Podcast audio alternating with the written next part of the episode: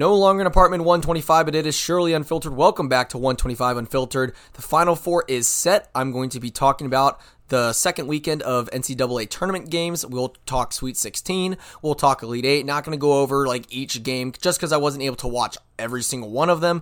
But I'm going to talk about the key storylines and then look ahead to the final four matchups because, man, it is a weird one this year. A very, very bizarre Final Four. Let's start with the Sweet 16 and some things I kind of took away.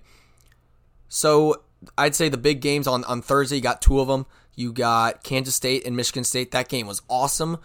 Markquis Nowell was absolutely fantastic. He had 20 points and 19 rebounds in Madison Square Garden. He's a Harlem kid, a New York City kid. He calls himself uh, Mr. New York City or King of New York, or I think it's Mr. New York City. I think Pop Smoke called, called himself the King of New York. Uh, but Markquis Nowell putting on one of the best shows of the entire tournament. And he, he obviously was not alone. Keyontae Johnson had a great game. He had 22 points in that overtime thriller over the Spartans. AJ Hoggard had a good game with 25 points, but I think the big show here was just Markquis Nowell. Hit the passing. He put on one of the best point guard displays. He really went on like a like a Kemba Walker esque run this tournament. Shout out to, to Rob Dauster, Field of 68, who kind of said that. And I took that that line um, out of inspiration from him because he's because he was absolutely right. Kemba Walker uh, with UConn took over when they went on that national championship run, and and two obviously New York guards, smaller guards and Nowell was just fantastic this whole tournament. And this that that lob to beat Michigan State, 92 all, 56 seconds. The fake arguing with the coach, the hand slash to tell Keyontae to cut. Uh, that was one of the coolest plays I've ever seen in the NCAA tournament. And then the Gonzaga UCLA thriller. The uh, I mean UCLA down what was it 10 with like a minute 14 and looked like it was over. They stormed back with a couple Jaime Jaquez and ones. He had 29 points that night. Amari Bailey hit a three. And Julian Strawther comes right back with that Villanova play that they used to beat the Tar Heels in 2016 to hit a dagger three to win 79 76. That game was absolutely phenomenal as well. And Drew Timme put up an all time classic performance with 36 points, 13 rebounds shot, 16 of 24. Obviously, FAU beat Tennessee. Connecticut just absolutely smacked down Arkansas. And then the games the next day weren't like phenomenal. You had Texas beating Xavier and, and Creighton beating Princeton, both pretty handily. The big story on this day was the number one seeds going out. You had San Diego State, a five seed, who I can't say I thought they were going to make it this far. And I mean, a little foreshadowing, they make it a little farther, but they really shut down Alabama. And this team for the Crimson Tide, they live and die by the three point line, and they shot 3 of 27, 11%. That's going to be very, very tough to beat a very good defensive team in San Diego State. Brandon Miller, really tough NCAA tournament. The worst field goal percentage in tournament history. He was 8 of 41 for the whole tournament, shot 3 of 19, 1 for 10 from 3, with 9 points in the loss to the Aztecs. Unfortunate for Alabama, looked like they had a free ride, but nothing in this tournament is free. And I think the one that one was definitely the most surprising. I think one that I, I wish I just stuck with my gut on this one because I had a feeling that these Miami guards were going to do something special. And they put up 89 on Houston. The the homecoming was no more on Friday night winning as Miami won 70 or 89 to 75. Nigel Pack, he had seven three pointers to lead to his 26 points. Isaiah Wong dropped 20 as well.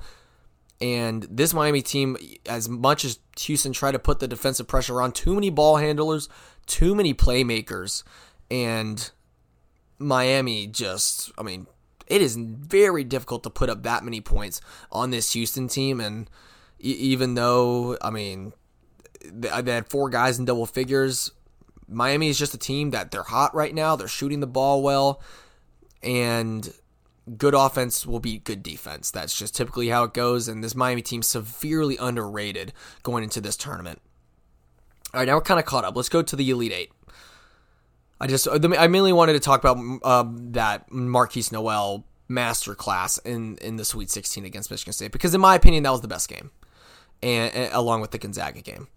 But yesterday, Kansas State plays Florida Atlantic. FAU making it to the first Final Four, 79 to 76. This was another great game.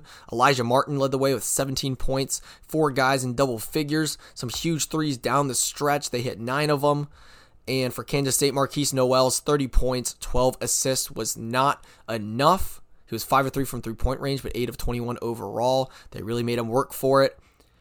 And I, I, I got to give credit to FAU because I did not know this team very well. I don't think many people did. They're, they're from Conference USA, but they only lost three games heading into the season. And it's very clear that this team is not a nine seed. They don't play like a nine seed. They don't have the composure of a nine seed. They don't have the talent of a nine seed. They are way better than their seed line suggests. And I think that's definitely something we need to take into account more when it comes to seeding these teams because I thought like last year, Colorado State was a six seed, got bounced to, by Michigan, but I think that was appropriate with how good they were in the regular season. Where FAU, again, there's this team is is better than their seed suggests, and I think that's uh, that that kind of had them as a, as a sneaky Cinderella pick heading into this March Madness, but by no means should they be a Cinderella. Again, they've lost three games and they, and they've got really good players. I mean, Vlad Goldin had a fantastic game, 14 points, 13 rebounds, and he was dominating the paint all night long. Kansas State obviously doesn't have a guy who can really be that paint presence. And I love how even though FAU turned the ball over 22 times, they had good composure. I loved how their ball handlers played. I loved the open shots that they took, and they they they get their possessions. They play fast and they play aggressive. But I think Kansas State ultimately lost this game, and I'm going to explain why. First off, you got guys missing wide open layups and dunks. You had Desi Sills miss a, a wide open fast break layup, and then Tomlin he missed like a, a, he got his own rebound, just had an easy dunk. He could just laid it in, but he got stuffed by the rim. That's four points right there. And I do think Markquis Nowell got a little tunnel vision towards the end of the game. And he, he kind of stopped looking to pass, and he he was I'm gonna go be the man. But the thing is, you got to ride with Nowell at that point. He's your he's your guy. But the reason he was your guy is because Keyontae Johnson could not stay out of foul trouble. I think he got the short end of the stick a little bit. He got two fouls on loose ball fouls. I think that's really unfortunate. And sometimes He's just making a hustle play. I don't fully agree with some of those calls. Bodies are going to collide when they're going for the ball. However, you pick up two very quick fouls in the first half. You play eight minutes in the first half. Jerome Tang decides he's going to sit you the rest of the half. You come out, you make a few buckets, you get Kansas State back ahead. And then you pick up. So you, the third foul is a loose ball foul. That's the second loose ball foul. But then you try and draw a charge for foul four turns out to be a blocking foul. You're back on the bench. You were making such a good impact offensively. He had like seven very quick points in the half. You can't afford, if you're Keyontae Johnson, to put yourself back on the bench. He had to play smart, and then his fifth foul, he's trying to be aggressive, going for a rebound. You those extra plays, he was too important. He needed to be on the floor for the Wildcats for them to win that game, and it was very clear that FAU had plenty of guards and defenses to throw at Markquis and they needed that mid-range score. They needed that mismatch that is Keyontae Johnson, and it sucks because he only played 18 minutes. I was upset with the referees and the job they did on him, but overall he had he had to play smarter, and he didn't. He was in foul trouble all night. Couldn't fully be himself, and then he missed three free throws because he was clearly frustrated by the foul trouble. I think that's what it comes down to here. When one of your when your second best player or some might argue their best player, even though Nowell was fantastic, when your best player is on the bench for more than half the game, it's gonna be very hard to win games. Especially when this when this supporting cast, I mean Tomlin had 14 points, but it, it can be unreliable at times. And that was that was the big drawback on Kansas State. They had two dudes, and who else was gonna step up? And when one of those dudes is in foul trouble on the bench, I think it's gonna be hard for them to win. So congrats to FAU. Really upset Kansas State's not in it. I really was looking forward to seeing another Markquis Nowell show just because, again, he's so fun to watch. One of the most fun players I can remember watching in the NCAA tournament in recent years. But it's owl season for FAU, and the Beach Boys are going to the Final Four. Next game of the night was UConn Gonzaga. Not going to talk about this one much. I did watch a good amount of it. UConn just is steamrolling through opponents right now, beating Gonzaga 82 54, winning by 28 against a very good team, well coached team. Jordan Hawkins is just a flamethrower from the outside. He had six threes. Sanogo is absolutely dominant as well. And they got so many guys who can beat you. They had seven players with eight points or more. They they're deep, they're versatile. Jackson had 10 assists he I mean they got they have so many guys that can beat you in so many different ways and it was too much for Gonzaga to handle. And it just shows that this UConn team that had a stumble midway through the season in a very tough Big East as we clearly saw as Big East teams did pretty well in this tournament minus minus Marquette. But this UConn team also not really a 4 seed they're playing like a 1 or 2 seed. And that and that's the thing like the seeding doesn't matter at the end of the day you got to look at the best teams and UConn is the best team left in this tournament. And I think in the Elite Eight, they were the best team left. I mean, it's also making 11 threes on the night. They, I mean, didn't give Gonzaga a chance to get back into it. They were up seven at halftime, and in the blink of an eye, it was a 20 point game. So, I, I mean, I, I really like Gonzaga this year, but I did not like this matchup. I think a lot of people didn't like the matchup in Connecticut. UConn back to the Final Four. Let's talk about some games today. Watched the end of the San Diego State game against against Creighton. This is just what the Aztecs do. They're they're defensive. They will slow you down. They're gonna play very tough. And when it when it came down to it, at the end of the game, yes, uh, they had a terrible turnover to Baylor Scheierman for that layup to make it 56 all, but they had the last shot. It was a foul on Ryan Nembhard. I, I agree with the call. The left hand was clearly on the hip that make the free throw, but this San, Di- the San Diego State team, they're like, just think of them as like Virginia. Gonna play very good defense, slow it down, limit you to one shot. And am I excited to see this team in the tournament? No, not not particularly in the Final Four, I mean, just because they're not ex- the most exciting brand of basketball, but it's clearly shown that it wins games. Butler with 18 points, Trammell had 12, and I believe he was the one to hit the free throw, uh, the, the game winning free throw, that is.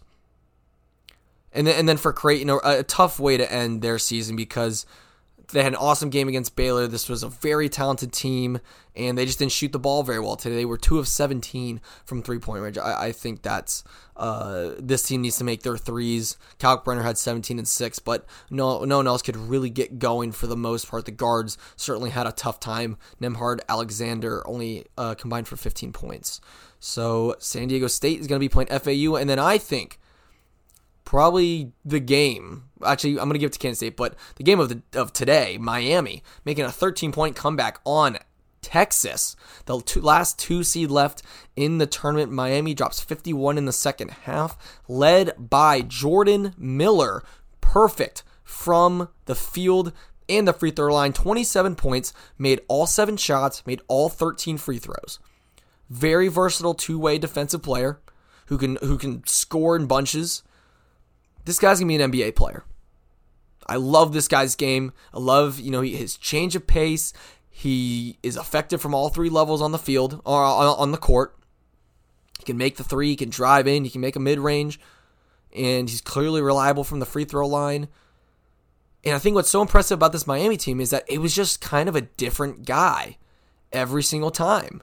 You know, against Indiana, it's Isaiah Wong. He's dropping 27 points the previous round, as the, when they beat Houston, Nigel Pack had seven threes, but today it was Jordan Miller. It's just it's kind of like the UNC team last year, where it, was against Baylor's R.J. Davis, and then was Caleb against UCLA, and then Armando had the big game against St. Peter's. When you have someone different contributing to give you a key win in the tournament, like a new guy, like each game, I think that is a great recipe for success. And I, and and I think this is a big thing with these teams we can't look at these seeds to dictate how good these teams are.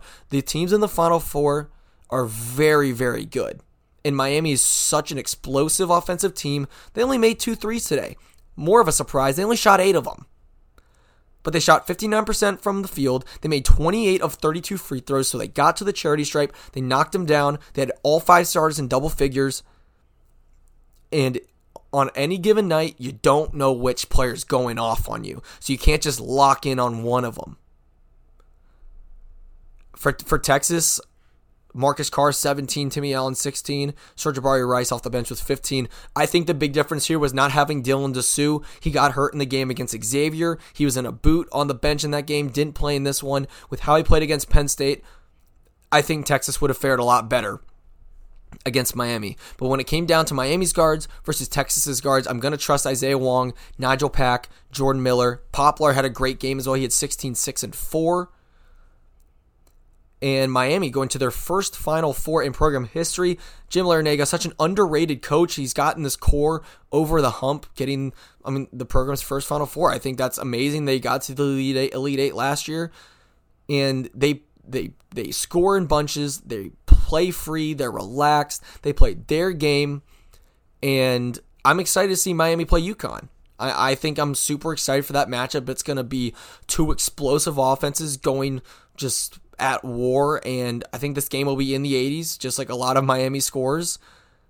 And what's really crazy is when you think of these teams, man, FAU is one Kendrick Davis turnover away from not even winning out of the first round.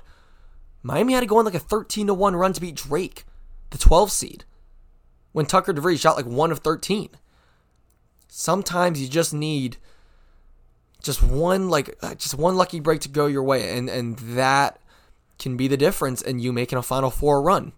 It's been really unpredictable this far into this year this whole season. No one seeds, no two seeds, no three seeds. First time that's ever happened. We got two fives, a four, and a nine. It's the year of the fives, I guess. We love picking against them for upsets, but I mean, shoot, I had I had San Diego State losing to Charleston.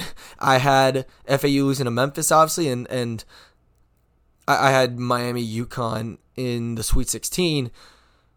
But it is so unpredictable, and it, it's been certainly that this year. Who do I think is going to win from here? I think UConn certainly is the favorite. I'm not looking forward to San Diego State FAU. I just San Diego State's not the most exciting to watch. I, I, I hope FAU can win that. I think FAU UConn would be a fun one. If Miami wins, I think the winner of UConn Miami 100% wins this tournament. But I'm gonna roll with UConn. They're the they've been blowing out teams. They're playing the best basketball right now on both ends of the floor and, and Coach Hurley has Danny Hurley's done a great job with that uh, with that group of guys after getting upset last year as a five seed to New Mexico State. So here we are. We we got we're down to four, and my bracket finished with 420 points. That is uh, my main one. It is my backup is at 560.